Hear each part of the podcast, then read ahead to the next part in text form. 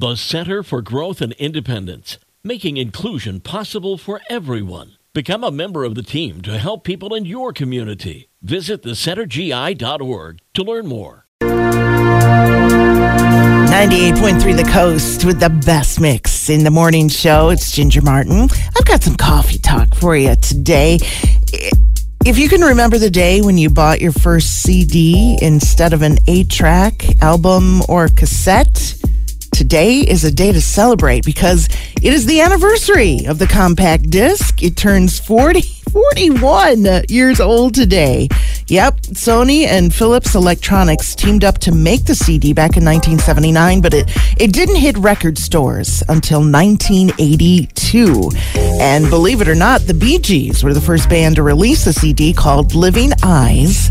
The peak of the CD era was 2007 with over 200 billion sold worldwide. And now they don't even put CD players in cars anymore. And speaking of turning 40 something, there's a new trend on Twitter. It is called Signs You Are in Your 40s, and the responses are pretty hilarious. The top five include You wake up injured and you don't know why.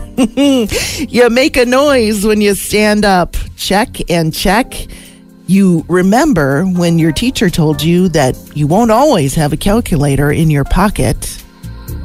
Your social media feed is full of your friends' kids and their achievements, and you're in the supermarket and you realize the song playing on the speakers is one you dance to at your junior high homecoming dance.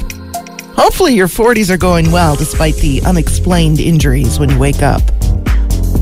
And thrifting is a pretty popular hobby right now, thanks in part to the pandemic and inflation. And now there's a national day to celebrate it. Today is National Thrift Shop Day.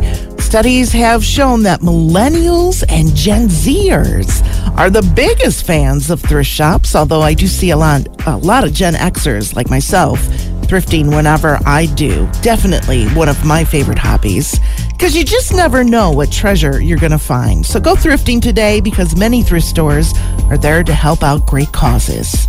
And there's today's coffee talk from 98.3 The Coast.